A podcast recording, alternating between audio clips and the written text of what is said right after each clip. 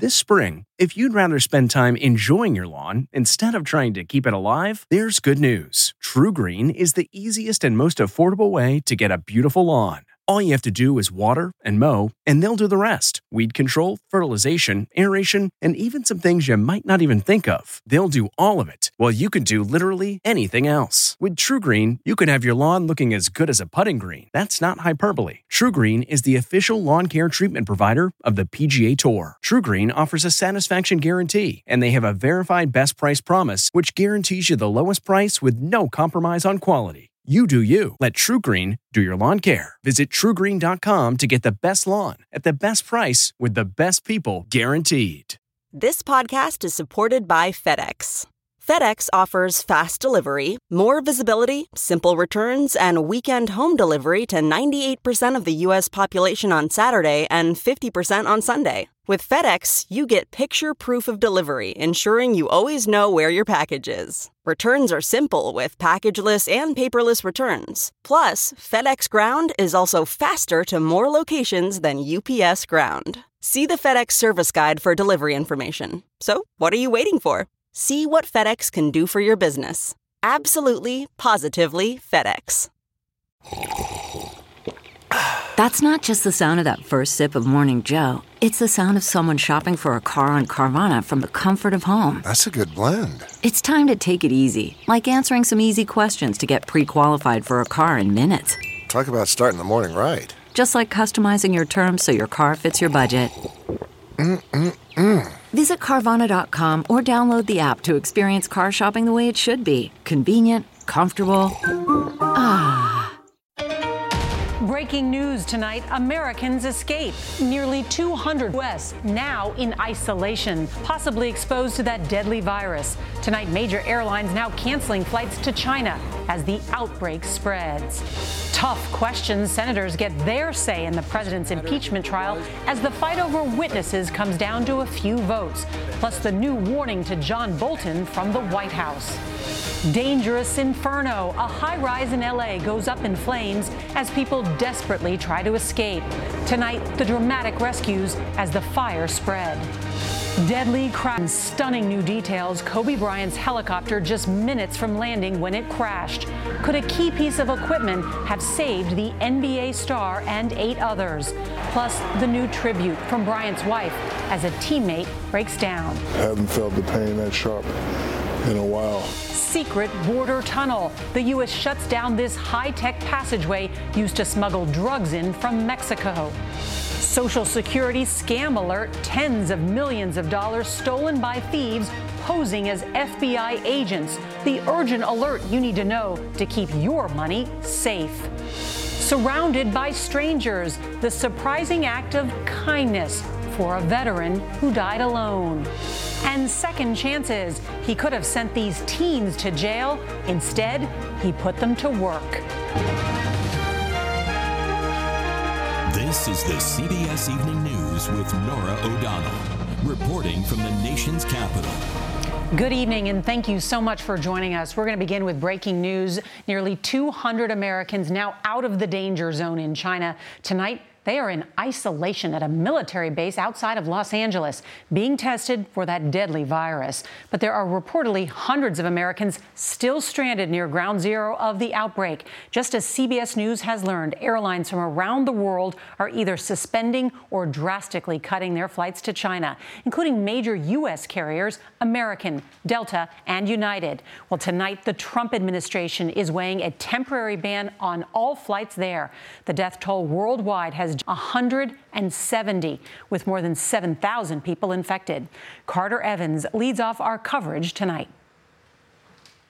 Pictures taken during the 14 hour flight show medical personnel and crew in protective gear and passengers wearing masks. The 195 on board were screened multiple times. Ian Thompson is one of the evacuees. Um, they'd come around probably every two or three hours. They were met by medical teams on the tarmac and escorted to barracks for voluntary observation. Dr. Chris Braden is part of the CDC ground team. We've talked to passengers who said they've given nasal swabs, were given blood tests. How long will it take to get those tests back to determine if they do, in fact, have the virus? We think we can do that in the 72 hours. But if some choose to leave before that, the CDC says it can stop them. If we think that um, a person is a danger to the community, we can institute an individual quarantine for that person. And we will. There are still reportedly hundreds of Americans in the lockdown city of Wuhan. Ninchi XU arrived 10 flight home, canceled twice. I really don't know how I'm gonna get back. Uh, worst case, I'll just wait for the travel ban to end. Health officials in the U.S. say confirmed cases stand at five, but they're still looking at 92 others. Today, the World Health Organization said 2% of the people who contracted the virus in China have died. The organization issued a warning for the rest of the world. The whole world needs to be on alert now. Now, if any passengers that were on the flight start to show any serious symptoms, they'll be brought here to Riverside University Medical Center. But even if their tests are clear and they're allowed to leave, they'll still need to be monitored for two weeks at home. Norah? All right, Carter, thank you. Tonight, Republicans are increasingly confident that they will be able to block witnesses in the impeachment trial, raising the likelihood that President Trump is acquitted by the end of the week. Now, this comes after an extraordinary day in the U.S. Senate when senators got their chance to ask questions. Nancy Cordes is on Capitol Hill tonight with some of the surprising answers. After sitting silently for more than a week, the jurors had a lot on their mind. Senator Grassley asked, Senator Feinstein asked, senators ask. Chief Justice John Roberts read their questions aloud from special handwritten cards. If President Trump had more than one motive. the first question was about how they should vote if the president had both valid and invalid reasons for withholding aid to Ukraine. It can't possibly be an offense. White House counsel Patrick Philbin. It would be absurd to have the Senate trying to consider well, was it 48% legitimate interest and 52% personal interest, or was it the other way? In, Impeachment manager Adam Schiff disagreed. That if any part of the president's motivation was a corrupt motive, that is enough to convict. Defense lawyer Alan Dershowitz had this interest. novel take. And if a president does something which he believes will help him get elected in the public interest, that cannot be the kind of quid pro quo that results in impeachment. The question of the defendant's intent and state of mind is always an issue. Indicted businessman Lev Parnas arrived on the Hill to take it all in. Parnas claims he helped pressure Ukraine to investigate the Bidens on the president's behalf. We have text messages, we have emails to validate everything I say. And Nancy joins us from the Hill. So Democrats tried to make the case that in order to determine motive, you need to hear from witnesses. What's the likelihood of that? Well, it looks less likely tonight, Norah, because a couple of key Republicans have announced that they are probably going to vote no on witnesses. But it is still going to be razor tight. There's a strong chance this could be a 50 50 vote, which would force the Supreme Court Justice John Roberts to make the tie breaking vote. He'll have to make that decision, Norah. That would be incredible. All right, Nancy, thank you. President Trump had John Bolton on his mind today at the White House. He took to Twitter to attack the man that he once chose to be his national security advisor. And the administration is moving to block Bolton's book from being published. Weijia Jiang reports tonight from the White House.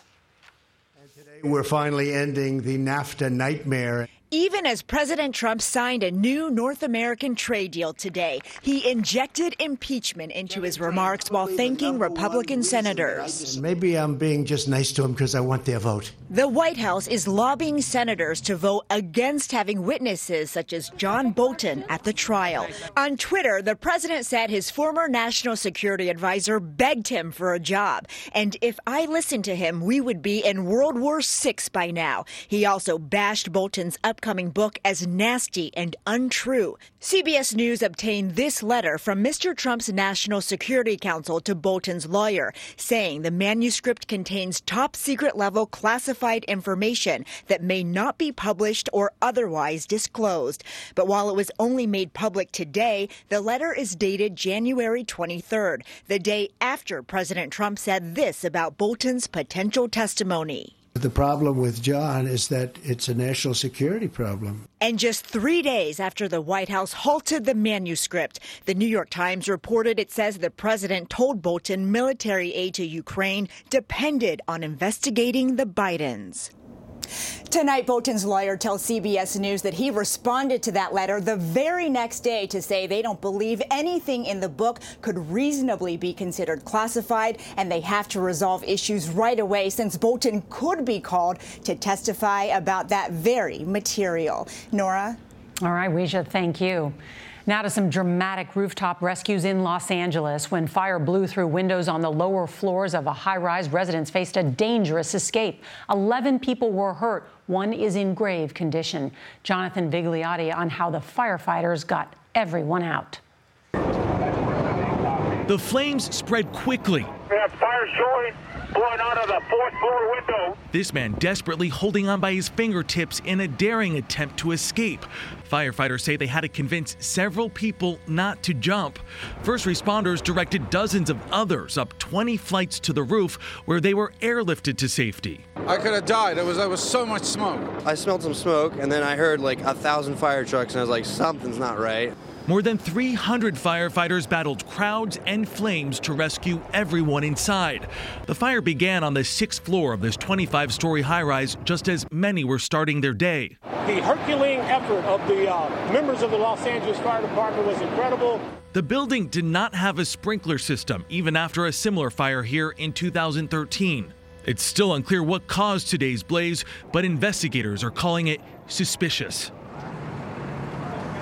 And we're here outside Central Command where detectives will work through the night. As for those injured, we're told the youngest, just three months old. Norah? All right, Jonathan, thank you. Tonight, we're following new developments in the helicopter crash that killed Kobe Bryant. His widow, Vanessa, changed her Insta picture to one that shows Kobe and their 13 year old daughter, Gianna, who was also killed in the crash. Chris Van Cleave on what we're learning about the final moments before the crash. Kobe Bryant's helicopter was only about three minutes from reaching the Camarillo airport. New video from a doorbell camera captured the sounds of the chopper falling from the sky. With nine aboard for its final flight in worsening weather, the helicopter was flying without black boxes or a terrain awareness warning system known as TAWS. Terrain ahead, pull up. That could have alerted the pilot to the jagged landscape, but the FAA only requires those technologies for helicopter air ambulances. TAWS could have helped to provide information to the pilot. It's something we've recommended several times uh, over a number of years. Today, the Lakers practice for the first time since Sunday's crash as tributes continue to flood in. From a heartbroken Los Angeles, where murals popped up overnight, to Philly before the 76ers game. Where a bell tolled for each of the nine victims. I didn't want to believe it. And on the court they once shared, friend and former teammate Shaquille O'Neal broke down talking about losing his friend. Haven't felt the pain that sharp in a while. Lost two grandmothers, lost a Sarge, lost my sister, and now I lost a little brother. Outside the Staples Center here, the memorial keeps growing. Take a look at all of the people here paying their respects as we wait for word about a possible public memorial service for all of the victims. And tonight we're learning more about that Lakers practice today. The team saying it was an integral part of their grieving process to come together. Norah? All right, Chris. So many people want to be there. Thank you. Today, U.S. Customs and Border Patrol officials announced the discovery of a remarkably sophisticated tunnel used to smuggle drugs from Mexico to Southern California. It had rails, ventilation, even an elevator.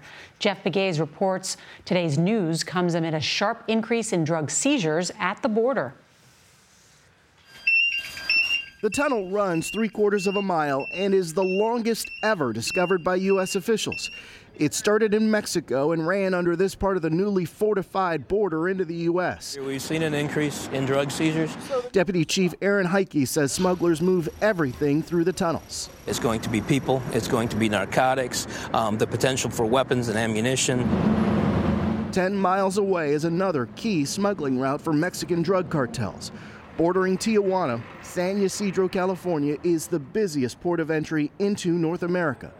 In those buildings on the Mexican side, Our sources tell us that sometimes the cartels use spotters to keep track of how the drugs are flowing from Mexico into the U.S. Drug seizures at U.S. borders are way up over the past five years. Cocaine seizures have doubled. Meth seizures are up nearly 170% in that same time, and fentanyl seizures are up a staggering 3,500%. Behind these gates are seized vehicles that have been tricked out to hide drugs in secret compartments. So officers are looking through the vehicle. Pete Flores is in charge of six southern border crossings. Seeing compartments anywhere we can think of in floors and dashes, in gas tanks, in in the tires that they're running. So the smugglers will try anything. They will. Also putting pressure on Border Patrol agents out here, the apprehensions of more than 850,000 migrants along the southern border last year. That is a 12 year high. Norah. They are working hard indeed. Jeff, thank you. The government today sounded the alarm about what it calls the most reported scam in America Social Security fraud. There's been 115,000 complaints in the last three months alone. And as Anna Werner reports, the thieves are sophisticated and scary. I was very afraid. Michelle and Kyle Anderson say the elaborate scam began with a phone call like this one. Your social has been found some suspicious for committing fraudulent activities. When she called back, they said there has been some fraud on your account and we we feel like you're suspect in a crime. A man told her her social security number had been used by a drug cartel to set up multiple fraudulent bank accounts. That these people were very um, dangerous, that they were watching me, that I needed to do what I was told. And so, not tell anybody, right? And not tell anyone. To protect the family's assets, he said she needed to wire all the money in the couple's bank accounts to an offshore account. So she did. I drove to the credit union and I transferred uh, all of our money into our checking. The couple lost $150,000.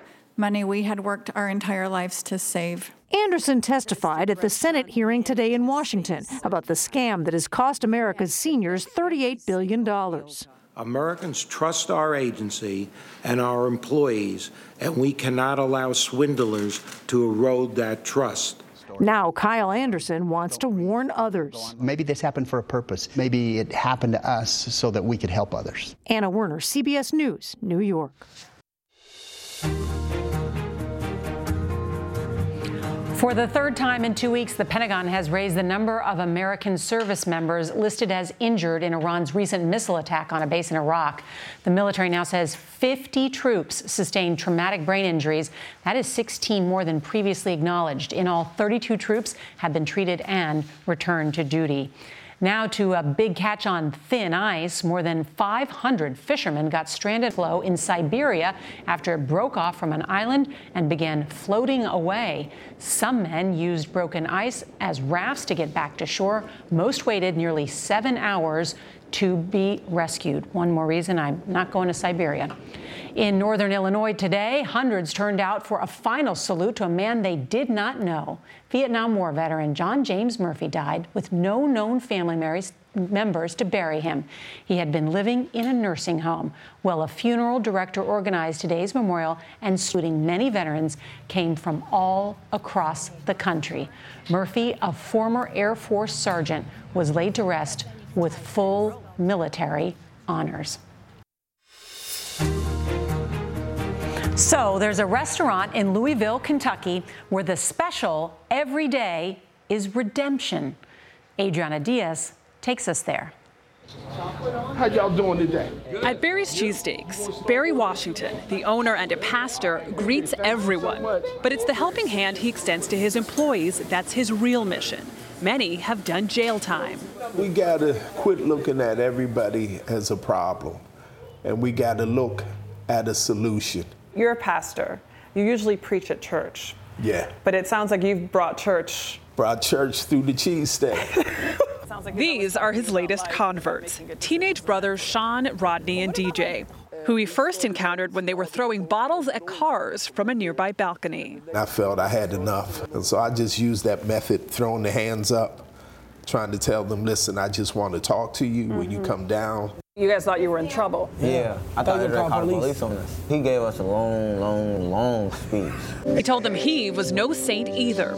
Years ago, he dealt drugs and was homeless until prayer and a stranger's kindness changed his life.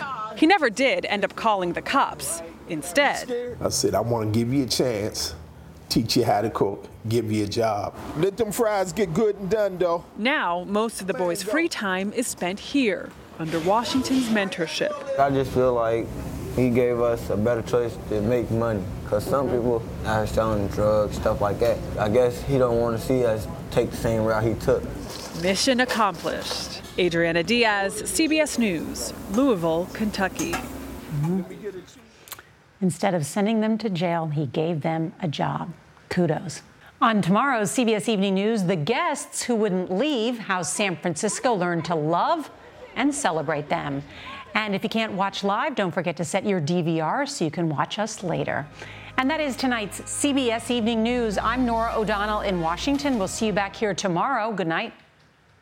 It was the biggest scandal in pop music. The stars of Milli Vanilli, the Grammy-winning multi-platinum R&B phenomenon, were exposed as frauds. But none of this was their idea. So whose idea was it? Enter German music producer Frank Farian. He saw the success of acts like Michael Jackson and Prince, and he wanted in, no matter the cost. So he devised the perfect pop heist. Two once in a lifetime talents who were charismatic, full of sex appeal, and phenomenal dancers. The only problem? They couldn't sing. But Frank knew just how to fix that. Wondery's new podcast, Blame It on the Fame, dives into one of pop music's greatest controversies and takes a never before heard look at the exploitation of two young black artists. Milli Vanilli set the world on fire, but when the truth came out, Rob and Fab were the only ones who got burned. Looking back now, it's hard not to wonder why did everyone blame them and not the man pulling the strings? Follow Blame It on the Fame, Milli Vanilli on the Wondery app or wherever you get your podcasts. You can binge all episodes of Blame It on the Fame early and ad-free right now by joining Wondery Plus. A story of betrayal you would struggle to believe if it wasn't true. Listen to Blood is Thicker The Hargan Family Killings early and ad free on Wondery Plus.